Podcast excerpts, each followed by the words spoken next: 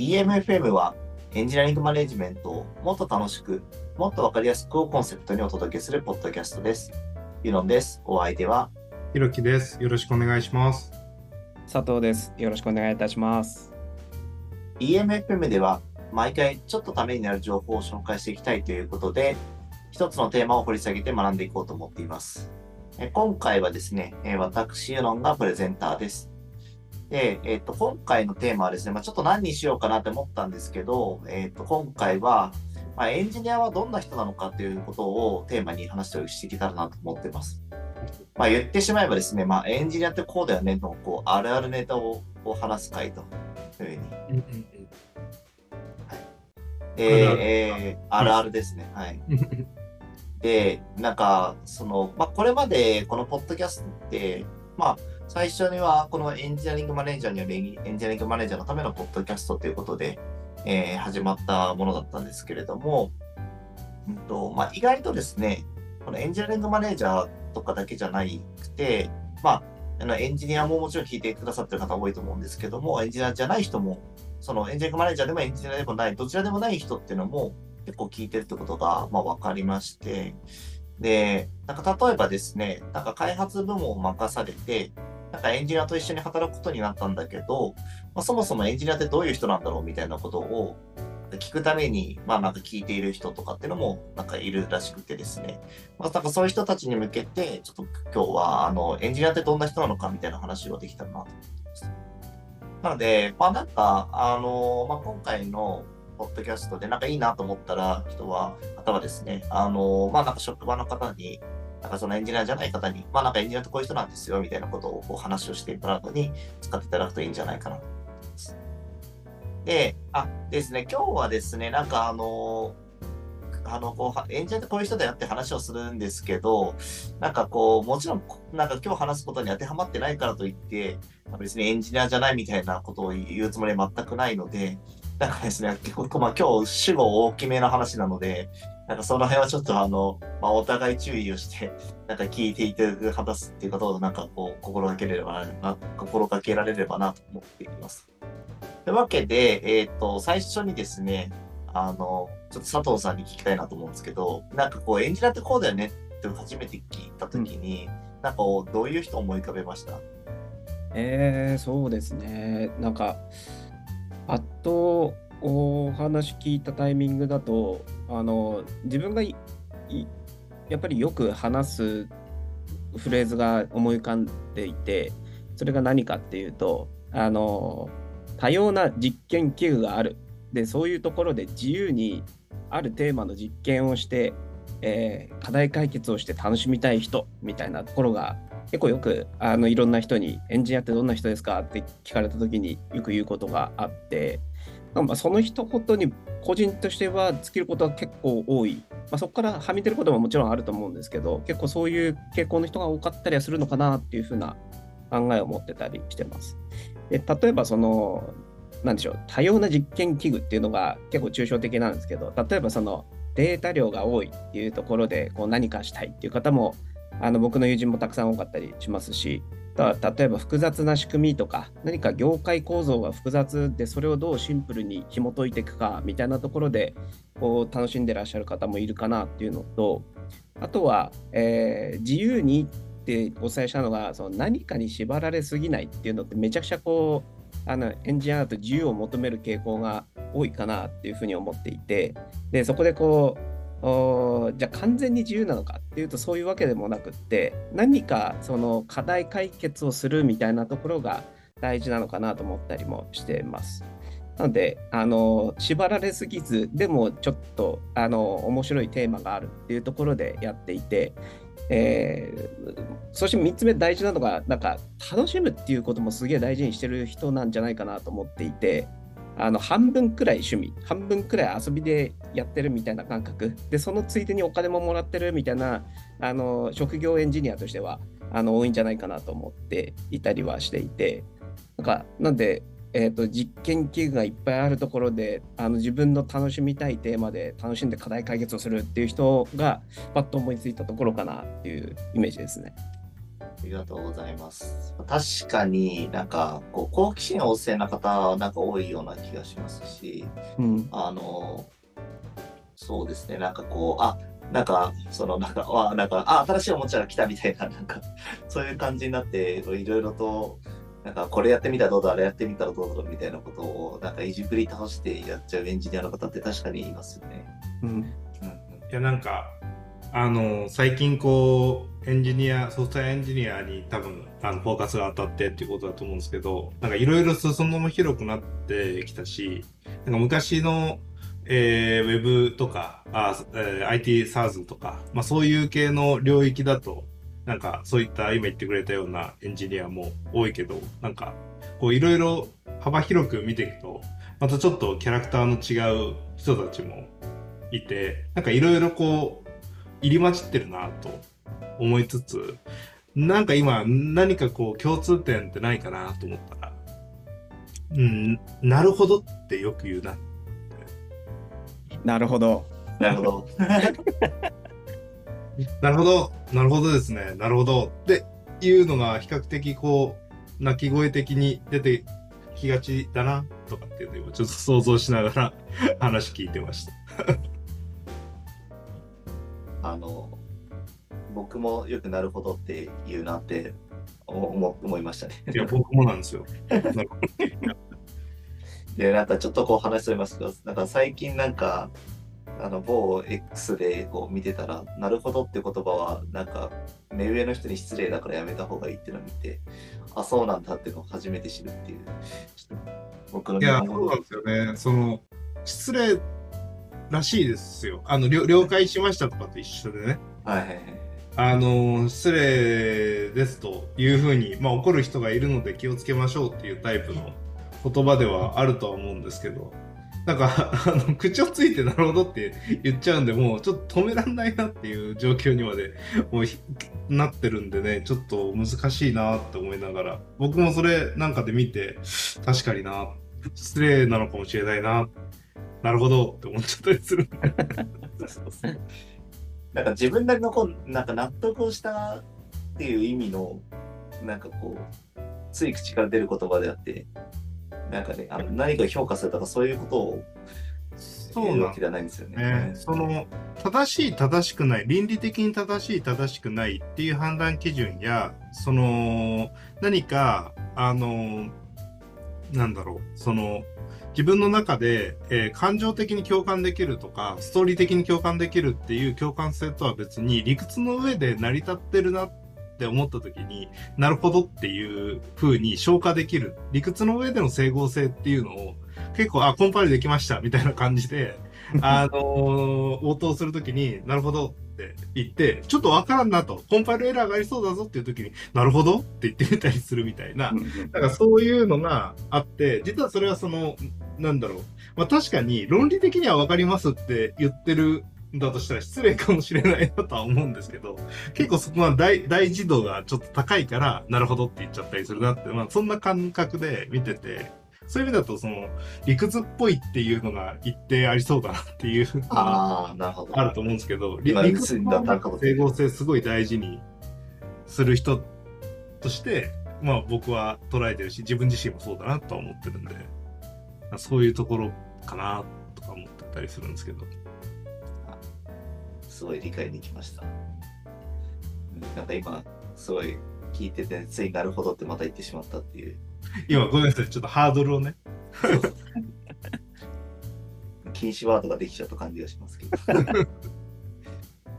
そういえばなんかさっきあのこれの収録の前にあのひろきさんにもちょっと聞いてましたけどもなんかひろきさんもそういう意味ではなんかこうエンジニアってどんな人なんですかっていうのをこう聞かれるタイミングがちょっとあるって話をされてましたけども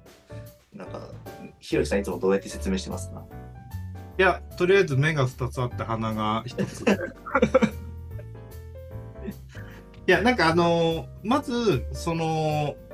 えー特別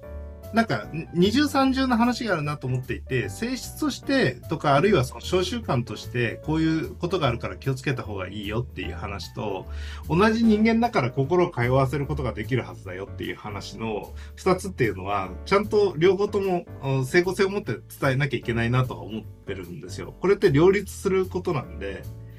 で、なので、その、普通の人なんだけど、その、まあ、価値観を構成している要素っていうのが、あるいは何を大事にしてるかっていう要素が、その仕事のあり方とか、あのこれまで培ってきたものとかで、大事なものの軸が、えー、他の人と違うこととか、自分の業種とは違うものがあったりするから、着せずして、なんか、その人の大事なものを傷つけてしまう可能性があるだけで、基本的には普通の人なんだけど、何が大事になってるかは知った方がいいよねっていうところで、この2点、その、まあ、ある程度偏見もあるかもしれないし、そうじゃない人もいるかもしれないけど、仕事の上で大事にしそうなことって傷つけちゃいけないよねって話と、一方で人間として見ましょうっていう話っていうのを、あの、両立させなきゃいけないのかなっていう感じの話はしていて、なんか、あの、一番シンプルに言うのは、なんか、あの、たびたび言うのは、そのエンジニア、採用をしたい、まあ、CEO とか、エンジニア欲しいんですよねっていう話をしてるときに、エンジニア欲しいって言い方って、ちょっと解像度低くて、で、かつ、なんかその量でカウントしてる感じをすごく感じて、えー、少し嫌な感じするんですよって話。これって、もし言い換えたら、なんか、あのー、男の人が女欲しいんだよねって言ったらすごく嫌な感じするじゃないですか。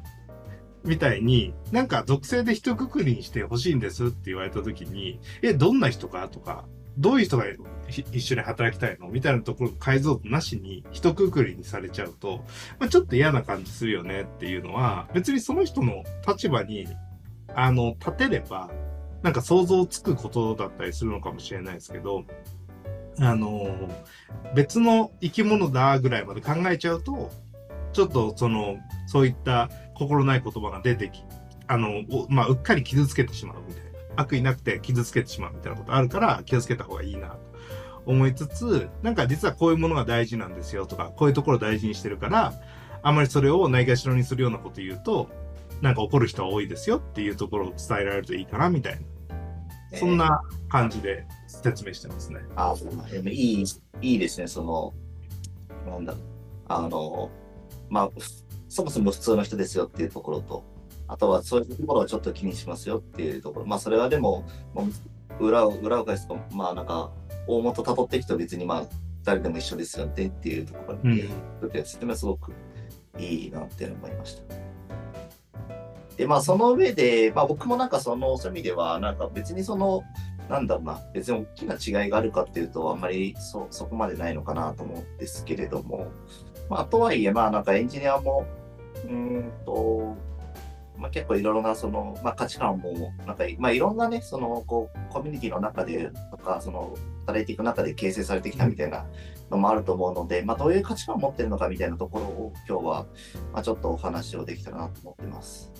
で、えっと、まずなんか一つあるのは、なんか結構なんか市場価値を気にする人がもうなんかちょっと多いかなっていう気はしていて、うんとまあ、市場価値って言っても、そうですね、なんか特にまあなんかスキルの流動性とかですかね、なんかこう、なんかなんかあの特定の企業でしかなんか使えないような技術っていうのは、なんかちょっとこう敬遠されるようなあの節があって、でなんかこれからもなんか利用され続けそうななんか言語とかオープンソースとか、えっ、ー、と、まあ、インフラ技術とかっていうのも結構こう歓迎する傾向にあるのかなみたいな思います。なので、なんか、まあ、このなんか例えば、なんか、うちの会社で作った独自の言語ので開発をしてますみたいなこと言うと、ちょっと、ん？ちょっとこれは怪しいんじゃないかみたいな、なこう、ちょっと一歩引いてしまうみたいなのはあるんじゃないか。まあ、それは、Google はみたいな。そうそう作りましたみたいな、そういうことじゃなくて。そう、それは、それは多分なんか Google が作ってるからなんかいいいいと思うんですけど、なんか、なんか多分そこの多分なんかその技術投資へのなんか本気度みたいなもちろんあるのかなっていう気がしますけど。で、うん、まあ結構結局なんかそのなんかそのまあ、買うときはな結局その企業でしか通用しない技術とかっていうのを使う可能性はあるので、まあ、別になんかその完全に嫌だってわけじゃなくて、あの、まあ、なんかちょっとその、なんか独自のってなると、なんかちょっとこう、大丈夫かなみたいなこう気になるっていうのは、一歩ちょっと引いてしまうかもっていうのはあるかなと思ってます。で、あとは、なんか、結構学習力高い人が多いのかなと、あそもそも思っていて、まあ、ちょっとですね、最近、あの、X でも、あの、話題になって、X、ツイッター、旧ツイッターですね。でも、なんか X ってなんかすごい言いづらいですね。なんかあの、こう、X でも話題になってますけども、なんか学ぶことに対して結構貪欲な人が、まあ、多い、多い傾向なのかなと。で、まあ、これは別になんか土日深夜までやんなきゃいけないとかそういうことを言いたいわけじゃなくて、なんか、あの、なんかこう、何か、まあ、さっきあの佐藤さんもおっしゃってましたけど、なんかこう実験道具とかって話もありましたけども、なんかそこからどういう学びがあるのかみたいなことを常に考えてる人が多いのかなと思います。で、まあ、過去になんか土日深夜まで結構技術研鑽して、まあ、バリバリやってきましたってみたいな人も、まあ、なんか年齢上がって、まあ、いろんな人生のフェーズを迎えるようになってきていて、なんとなくちょっと10年ぐらいとか前と比較すると、あの割とまあその辺がなんかこう柔らかくなってきたというか、なんか常に勉強し続けなければいけないんだみたいな、まあたまになんかその X をこう、まあ、あの、賑わすことはありますけども、まあ、基本的にはなんかまあいろんな人がいるよねとか、いろんなあの状況があるから、まあ別にそういうだけじゃないよねとかっていうのは、まあ、多様性を認めるようになってきたなみたいな感じがしてます。まあなんか、まあ、全般的に言えば学習力が高い傾向なのかなと思ってます。なんかここ僕自身がその他の職種っていうものの全体像を追い切れてないからちょっとあの難しいなと思ってるんですけどあの X でそそれに関連して僕コメントしたことがあってあのまずその市場価値や標準化みたいなことって結構流動性高い業界だったらその仕事、会社に就職するっていうよりも、職種に就職してるエンジニアという職になって、いろんな会社に行くことがあるという感覚の方も多いんじゃないかなっていうように、流動性のあるそのマーケットだったら、その職種の中でキャリアが積める。弁護士だったたらとか、企業法務だったら、企業法務の中でキャリアが積めるとか、なんかそういった、あの、ある種、あの仕事会社に、えー、なんかミサを立ててるっていうよりはあの職種に、えー、ミサを立ててるような感覚になった時にやっぱりその、えー、企業をまたいで使えるものの方が習得したいし使いたいと思うのは自然な発想で、まあ、そういった職種も他業種では結構あることあるのかなと。一方で全然そうじゃなくてクローズドにその会社の中で鍛錬していくような職っていうのもあるだろうから、まずそこの流動性の部分の違いとかっていうのをすごい感じるので、あの、実は我々がエンジニアマーケットとかエンジニアの中での特徴と思ってる、まあ、勉強を、まあ、した方がいいよねとか、あそういうことが出てきやすいのも、一定その、たまたま日本では珍しく流動性のあるマーケットだっていう話に依拠してるんじゃないかなっていう気がしていて、実は他の、えー、流動性のある職種で、えー、ホワイトカラーの職とかっていうのは、あのー、実は同じように、えー、研鑽した方がいいなって思ってたり、えー、その、汎用的なものは使いたいなって思ってるんじゃないのかなと、なんとなく思ってるのがあって。ただ、それも置かれてる環境でそうだから、あの、エンジニアっていう職が特殊という見方をしなくても、実は理解できることなんじゃないのかなと思ってるんですけど、佐藤さんとかどう思います？そうですね。あの、資格取ったりみたいな文化って、えーと、例えば不動産系の話だったりとかもあの宅建みたいなものだとか、うん、とはもう弁護士だとかあ管理系だと例えば経理みたいなのでたくさんあったりもするかなと思うので、あの僕らだけが特別っていうよりも確かにあの、まあ、そういった側面が特に見見えやすいというか分かりやすい誰もがあってなりやすいところが、まあ、エンジニアにあったりもするのかなっていうのとあとはあそうですね、えー、あるかなっていうのが僕のイメージですかね。なんかおっしゃる通り、例えばまあ税理士とか会計士とかっていう人たちも、なんか毎年、その、こう、法改正がされたりとか、あるので、なんかそこで結局キャッチアップしなきゃいけないよねとか、まあ、弁護士とかもそうだと思いますけど、まあ、やっぱりそういう、あの雇用の、なんか、まあ、職の流動性が高い人たちっていう方たちは、まあ、確かにその、こう、全般的にその学習力が高かったりとか、スキルの流動性結構気にするみたいなのは、なんかあるような気がします。で、まあ、これは別に、まあ、エンジニアだから特殊だっていうの話はあんまりないかなっていうのは僕もそれは思います。そういった意味で多分今回話す内容っていうのもなんか実はその、えー、なんか性質的な特殊さとは別にマーケット環境の特殊さとかそのマーケット環境にいる人っていうのはある程度こういう形質っていうのを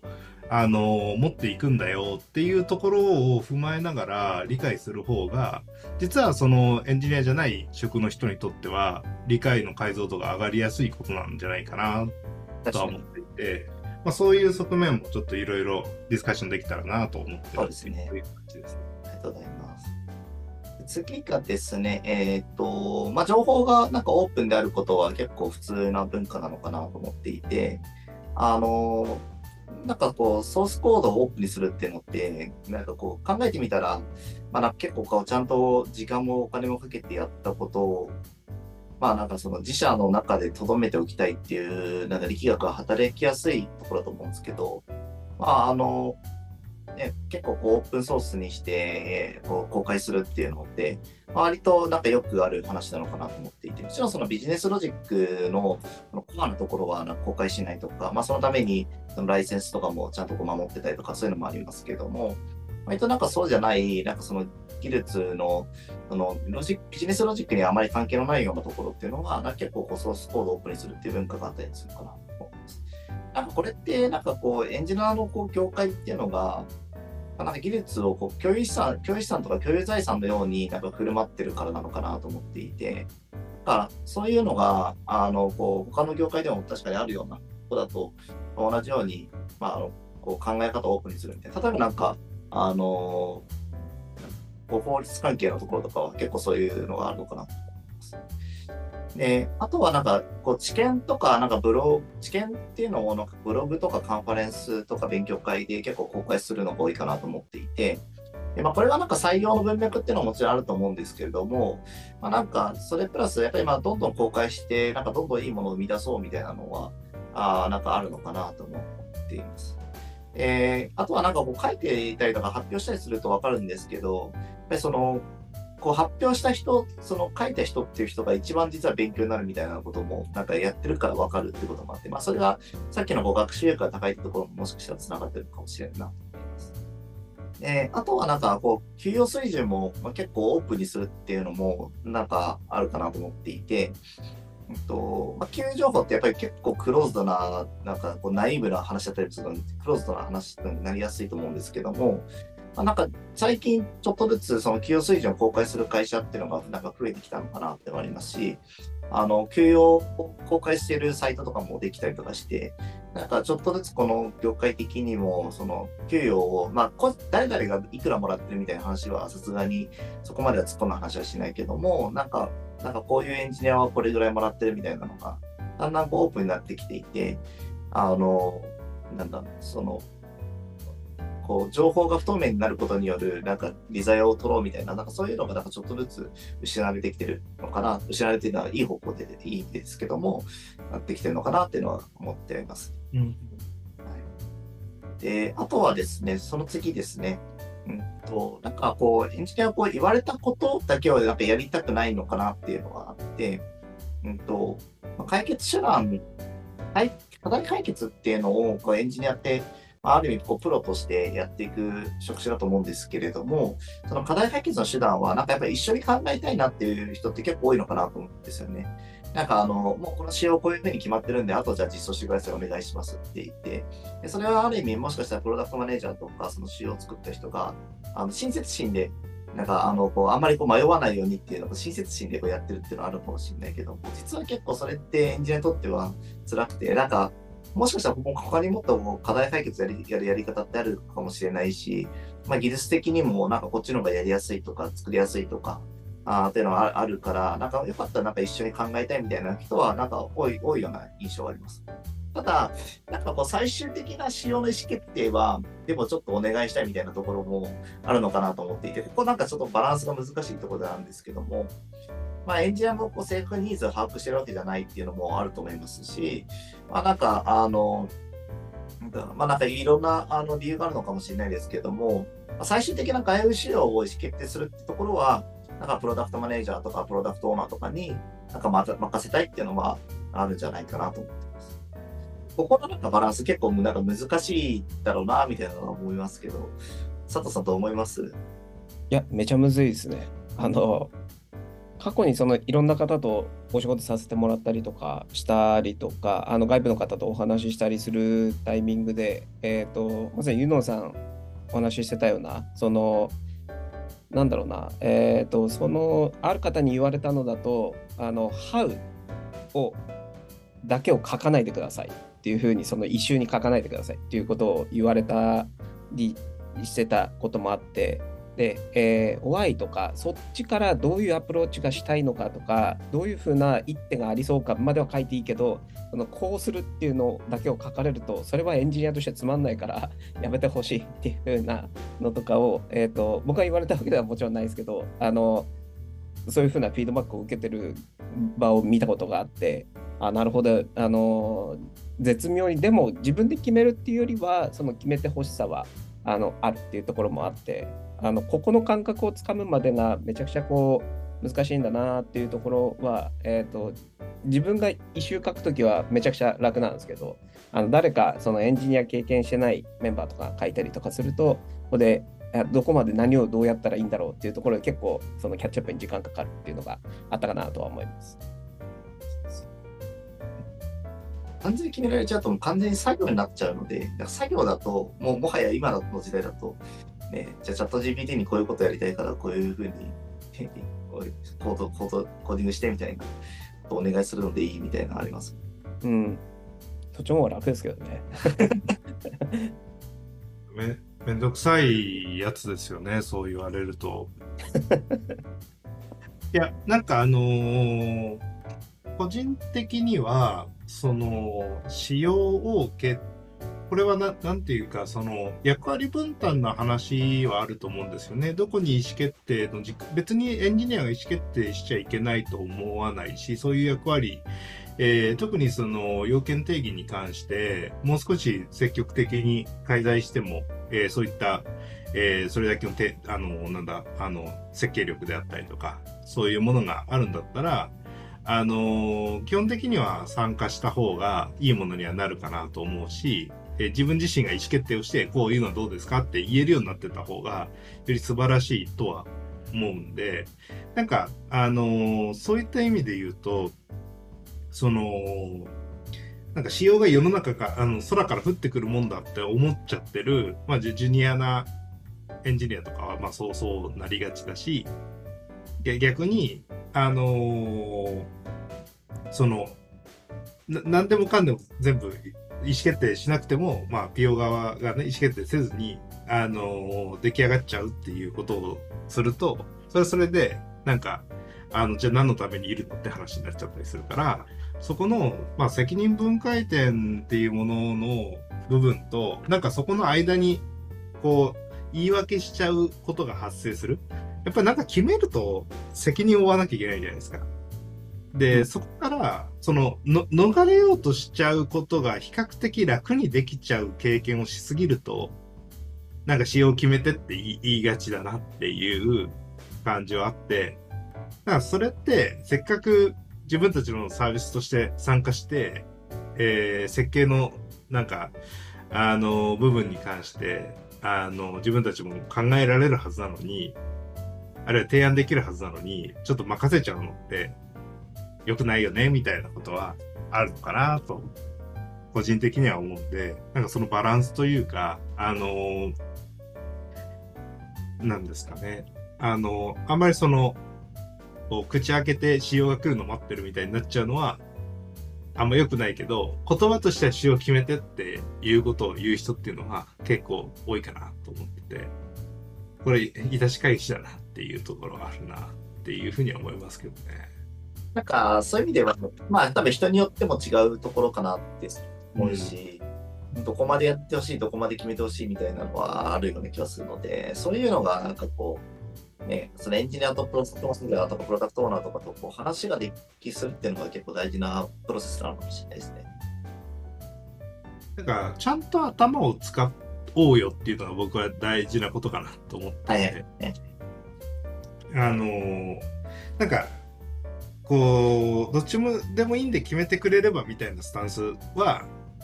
あんまり成長しない人かなっていう感じはあって。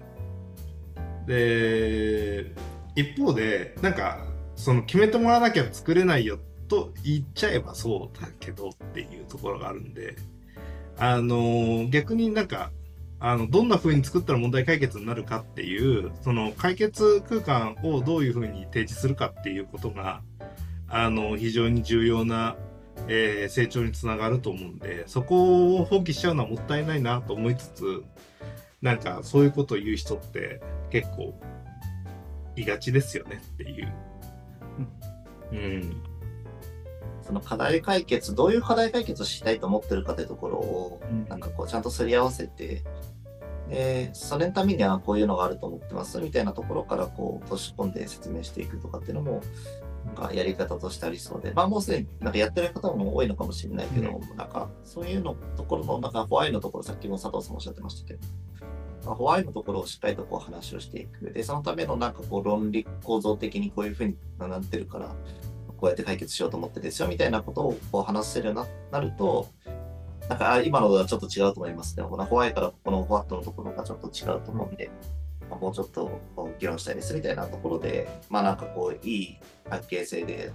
作りができるっていうのは、いいものが作れるっていうのができるかもしれないです。で、えー、っと、そうですね、なんか他のこのあるあるっていう話をするとですね、えっとまあ、なんかフラットなこう関係性で結構仕事をしたいっていう方も多いのかなと思っていて、なんかあの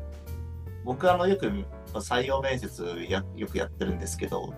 まあなんか、あの、もちろん他の職種の方でも全然多いと思うんですけれども、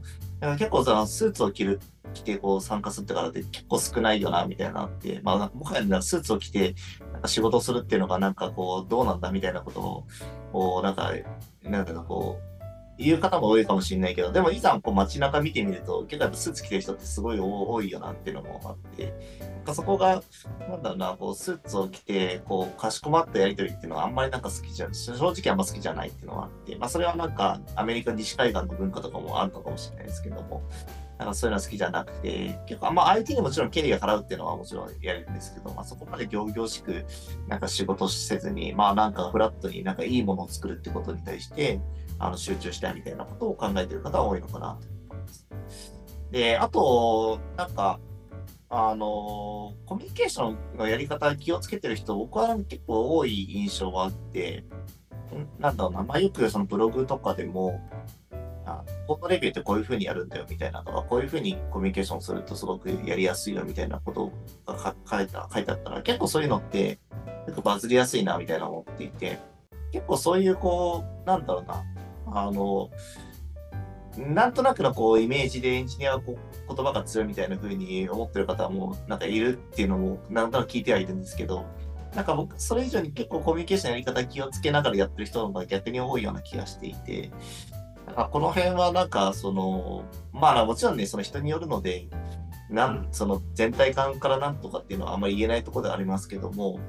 なんか僕の印象的には、なんかむしろチーム開発をしていて、あのいいものを作ろうと思ってる人はこうコミュニケーションををどうするかっていうことを結構むしろ悩みながらややろうとしてる人が多いのかなみたいな感覚はありますね。えちなみにユノさん一番最初の職場とかって比較的固めのなんかはいはいはいそうでしたね。とこだったような気がしたんですけど、はい、スーツとかどうだったんですか？あえー、っとですね。えー、っとスーツは着なくてもいいけど襟付きのシャツは着ろっていう文化でした。ああ、そういうね適度なバランスというか。そうそうそう。なんか、やっぱりエンジニアの携わる領域がどんどんこう、その社会に広がっていったり、あるいはその SI の領域とかになってくると、やっぱりその、あの、まあ、ウェブ系だけじゃない領域だと、ね、スーツ着てる人まだたくさんいるなとは思うんですけど、で逆に、でもそういったそのレレガシーな業界という言い方するというか、まあもうちょっとその産業の中でそういう、なんと東海岸的なとかエスタブリッシュな感じの業界も、なんかあんまりガチガチスーツじゃなきゃいけませんもう随分減ってきた感じはあって、なんか若者全般そんなにスーツ好き、だってこんなムシムシした国でなんでずっとスーツ着なきゃいけないんだみたいな絶対あると思うんですけど、どどうなんですかね？スーツじゃなきゃいけないは、その随分世の中的にも減ったんですかね？クの時はなんか OK みたいなとか、あと客先に行かなければ OK みたいな、うんそういうのはなんか結構 OK な範囲が広がった感じはありますよね。なんかクールビズとかって逆に聞かなくなったなみたいな、ありますよね。うん確かに。うん。あのよくこう品川とかその辺りとか行くんですけど、めちゃくちゃまだまだやっぱ多いですね。着てる人が多いですよね、街中は。スーツ屋さんって売れるのかなってあのスーツ屋さんの近く通った時にこの前思ったんですけどいやあの自分が着てないだけであの周りというか多くの人はスーツで通ってるんだなっていうのをあの品川の朝の時間帯とかちょっと棒立ちしてるとあ 無数にスーツの人が流れてくっていうのが見えます。で朝の品川で棒立ちしてるのかちょっと わかんない。でもあれなんですかね、なんか聞く話曰く、やっぱりその毎日スーツとかだと、もう着るもの決まってるから、あの、いちいち何着ようとか考えなくていいし、あの、なんか、あの、清潔感も与えられるしっていうことで、あの、まあ、スーツいいですよって言って、なんかエンジニアの人でも、なんかスーツで、あの、毎日いますみたいな感じの人いたんで、まあ、確かにユニフォームって考えると、なんか、あの、スティーブ・ジョブズがタートルネックとジーンズずっと着てたみたいな感じで、うんうんあ悪くないのかなっていう感じもするけど、なんかやっぱり僕が、あの、就職する際に、やっぱウェブの業界とかでいいなと思った時に、やっぱスーツ着る仕事、あんましたくないなって思ってたのは確かなんですよね。で、でも、なんか、時々コスプレ的に着てみるとスーツもいいなって気持ちになる時ありますよ。鬼だったらみたいな感じですよ。いやー、そうですよね。で、あとその、なんか、その、コミュニケーションの話で言うと、あの、やっぱりそういうコミュニケーション能力と、そのエンジニアリング的な問題解決の両方求められるっていう状況が増えて、やっぱりそういうそのババランス取れる人っていうのの割合ってどんどんこの業界増えてきたなっていうのは、うん。この10年ぐらいでも感じるところでやっぱりなんかあのいわゆるそのブリリアントジャークまでいかないけどコミュニケーション強かったりなんかちょっとこう暴れなんかこうちょっとナイーブなみたいな感じになる人っていうのの割合ってなんかへ割合って言われるとちょっと難しいかもしれないですけどなんかあのめ目立ち方変わってきたなっていうのはありますよね。うん、それはすごい僕も思いますね。あの、なんだろうな、コードレビューの話、先ほどあったと思うんですけど、あの、絵文字つけましょうみたいなやつとかは、あ、この人でも絵文字つけるんだっていう人が結構増えたなっていう感覚、この人でもっていうか、その、いろんな人が絵文字つけたりとか、あの、なんだろうな、丁寧な言葉とかを使ってレビューすることが多くなったなっていう感覚があって、なんか、あのそのブリリアントジャークみたいなあたりで言うとこう一回そういった人って何かしらその過去にやらかしてしまったことがあるんじゃないかなと思っていて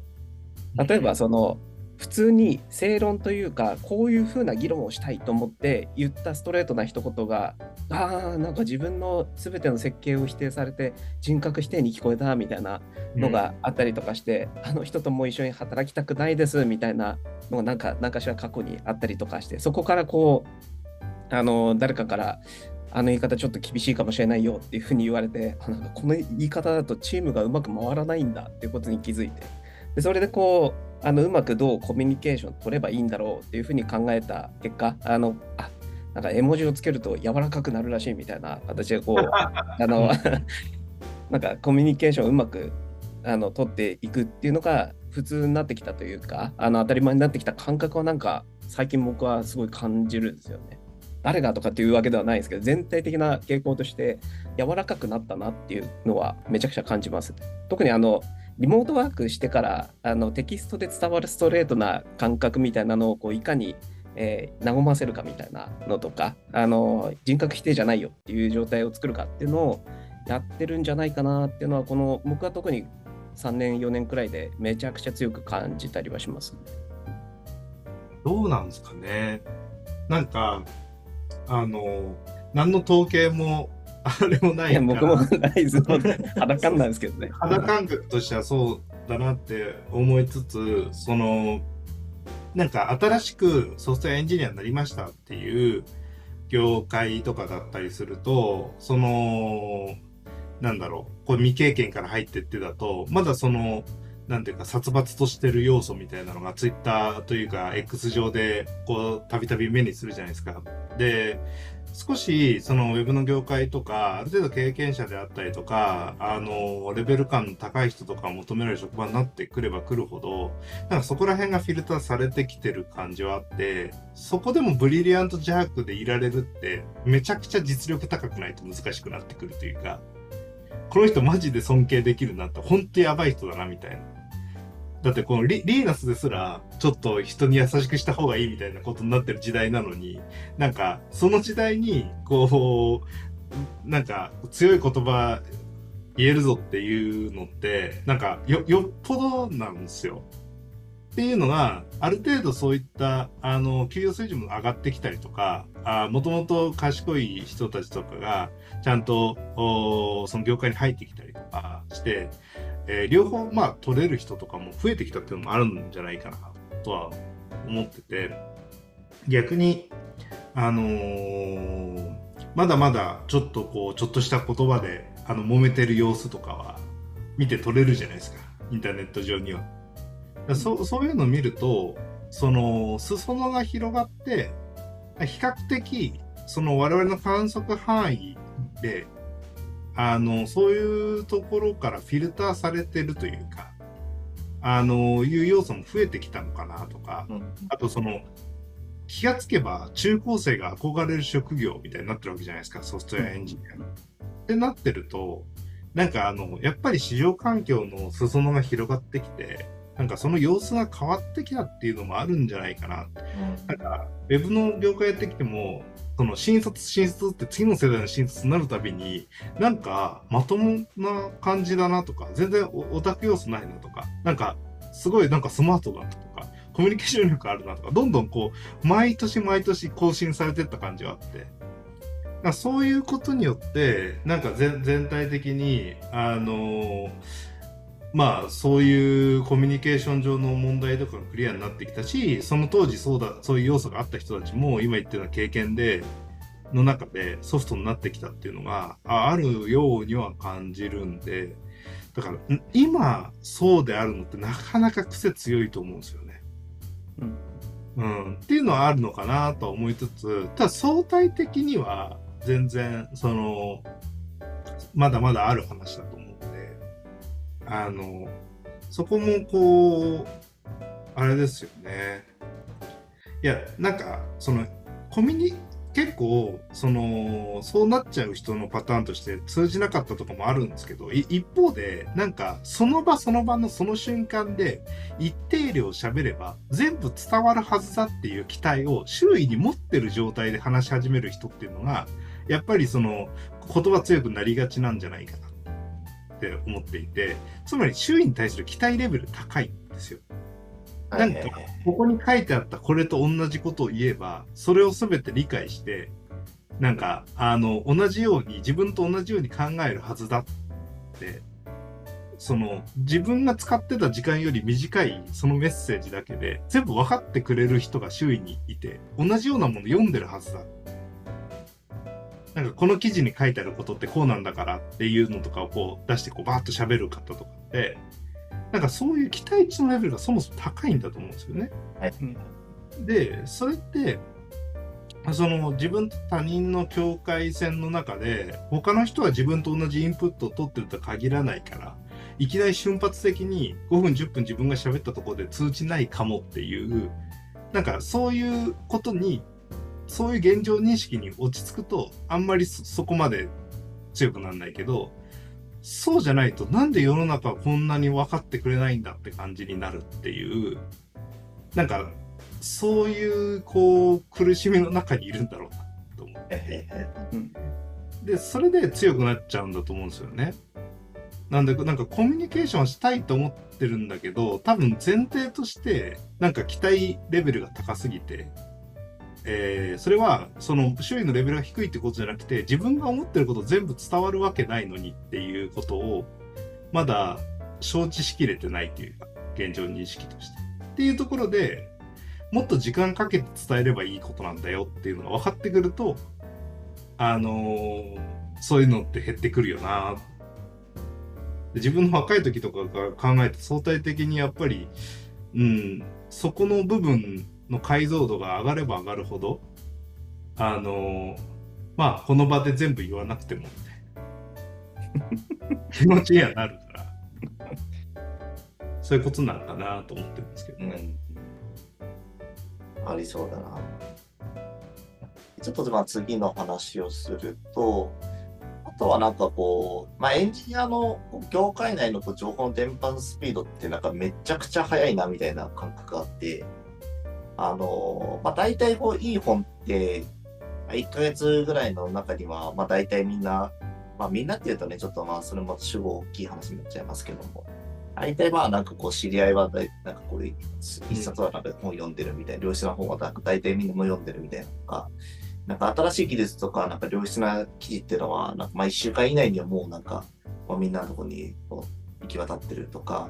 あとはなんかあの、面白いなと思うのが、なんか誰々さんが転職したよみたいな情報って、なんかめちゃくちゃ早く伝わるなみたいな。大体もう次、その日中にはもう全部伝わってるとか、あとはまあ、これは別にエンジニアとか関係ないですけど、やっぱネガティブな情報っていうのはもうなんかすぐにもう半日とかにもう全部行き当たってるとか、なんかそういう感じはあって、うん、なんか、あのー、結構こういうその、なんだな、こう情報の伝播スピードってめちゃくちゃ速いので、なんかそう、なんかここはなんかまあ、まあみんなこう X やってるからっていうのはこういうの思ってるかもしれないですけど、すごく早いな、みたいな感じます。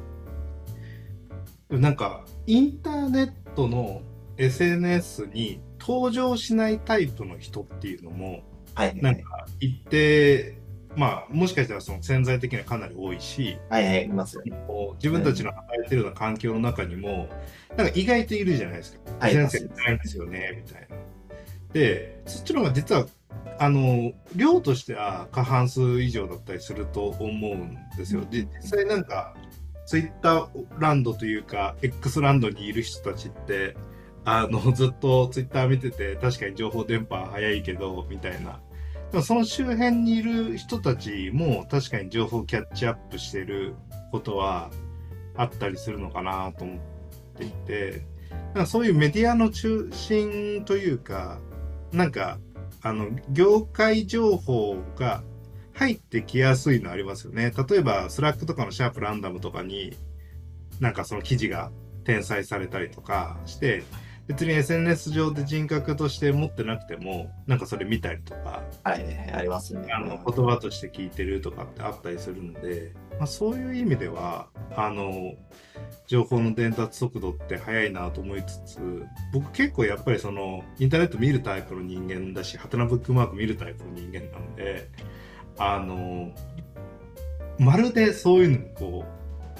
現れない人たちっているじゃないですか。えー、で、その人たちは、なんか、どういう、僕がもともと SNS やってたから余計なんですけど、なんかど、どんなスタンスで SNS と接してるのか、よくわかんなくなってきちゃうんですよね。あまりにもこう SNS やってるのが当たり前になりすぎちゃって。あのー、意外とロロム線の人もいるじゃないですか。いますいますいます。だから見るのは見てんだよねとかって言われた時に、あ見てんだと思ったりとか、その、まあ、なんかやっぱり、ね、日々あったことをつぶやいたりするのって、その、呼吸をするようにできる人もいれば、なんか、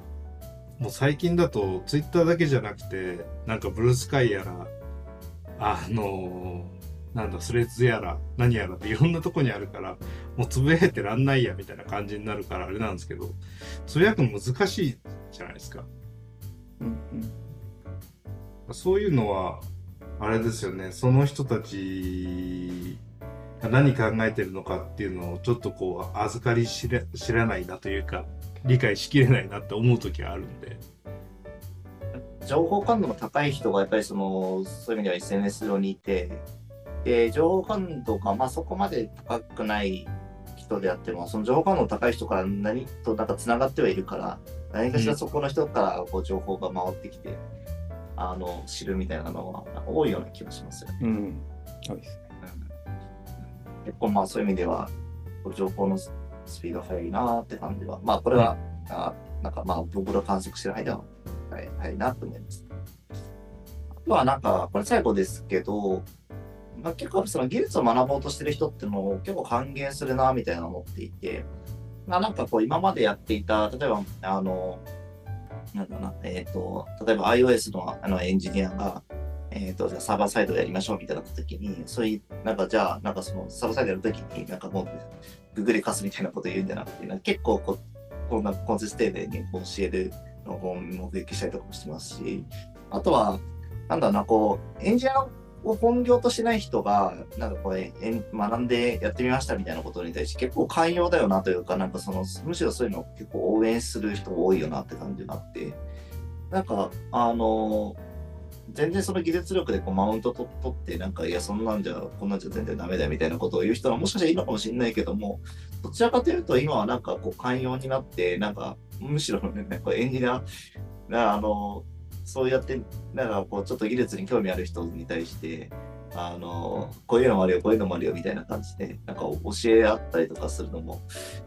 よく見るので、なんかそういうのはなんかこう、いいとこだな、みたいな気がしますね。というわけで、まあなんか、あの、いろいろとこう話をしてきましたけども、まあ今日はですね、まああの、まあ改めてですけど、まあまあ結構こう、今日お伝えしたことっていうのは、まあなんかこう、当てはまってないからといって、まあ別に演じなんじゃないみたいな、なんかそんなことを言うつもりは全くないので、あのそこはまあご了承いただけたらなと思います。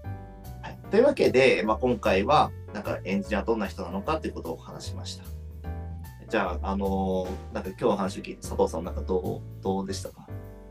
そうですね。あの、一番最初にあったように、エンジニアも普通の人だよっていう話は、まずすごい大事にしたいなと思うのと、だ今お話しいただいたようなところで、あの、こうだからこうだよねっていうのがあったとしても、なかったとしても、まあそうじゃない。あの、エンジニアは必ずそうだっていうわけではないと思うし、まあ個性があってもちろんいいかなと思っているので、あの、何かあのちょっと気になったことがあってもあの自分の好きな道を歩むのが一番大事なんじゃないかなっていうふうには あの僕個人としては思っています。なんでエンジニアなんだけれど自分はエンジニアリングがあの僕個人としてはあのめちゃくちゃものすごく他の人より何かできるものがあるかというとそういうわけでもないエンジニアかなっていうふうには思ってるしどっちかっていうとこうプロダクト全体見るのが好きな人間だったりはするので、まあ、いろんな個性があってもいいんじゃないかなっていうのが僕の感想です。はいすごくいい、いいことですね。その個性を、まあそもそもみんな個性があるってことは大前提だと思う。まあ、そういうのを認めるのはすごくいい話だなと思いました。ありがとうございます。ひろきさんはいかがですか？おなんかエンジニア時々僕がなんか思うのはなんかコーディングをちょっと隙間時間にやってるとなんか集中力ものすごい必要な喋るのとは異なる集中力が必要でで、かつ、なんか正解が、正解っていうかそのテスト通ったとかうまく動いたとかっていうのの報酬のサイクルがものすごく早い、あの、作業なんですよ。なんで、すぐ正解が分かって、すぐそれでうまくいった、間違った、うまくいった、間違ったを、なんか例えば30分の間にもう無数に繰り返すっていう感じなんですね。この報酬サイクルってあんまり他の仕事の中で発生しなくて、テスト通るたびに何かうまく行動が動くたびに報酬が生まれ続けて、しかもその瞬間瞬間に集中してその問題を解き続けるっていうこのサイクルの中にいると、脳の報酬系と、そのなんか問題に対するその、まあ、ロジカルに考えて問題を解いていくってこの作業工程に対して脳がどんどんこう麻痺してってフォーカスしちゃってあその次のタイミングに普通に人とコミュニケーション取らなきゃいけない仕事だったりもするんですけどそうすると脳の一部が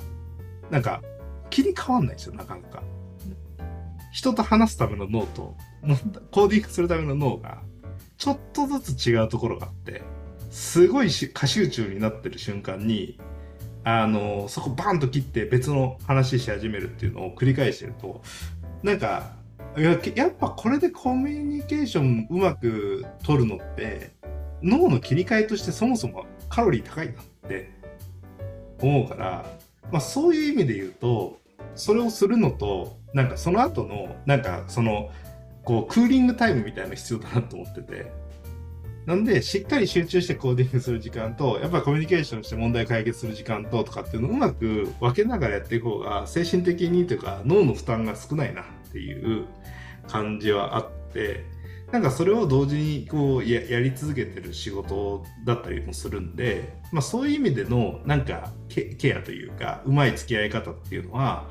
うん、もう少し発見されてきてもいいのかなっていう気はしているのとなんかやっぱりマーケット環境による要素っていうのは大きくて、それがあのエンジニアだからというよりも、この業界のこの業種のエンジニアの中ではそういうことが当たり前になってるけど、そうじゃない部分っていうのはたくさんある中で、そのマーケット環境によるものだから、あのそこを理解すると、意外とあのすっと理解しやすくなったりするんじゃないかなっていうふうには思いましたっていうところですかね。そうですよね。なんか、そうですよね。コーディングもそうですし、なんかやっぱ物を書いたりとかするときも、結構そういうところもあるかなと思うので、もしかしたら他の業種でもそういうの、なんか共通性はあるのかもしれないですけど、あの、まあ、よくエンジニアは、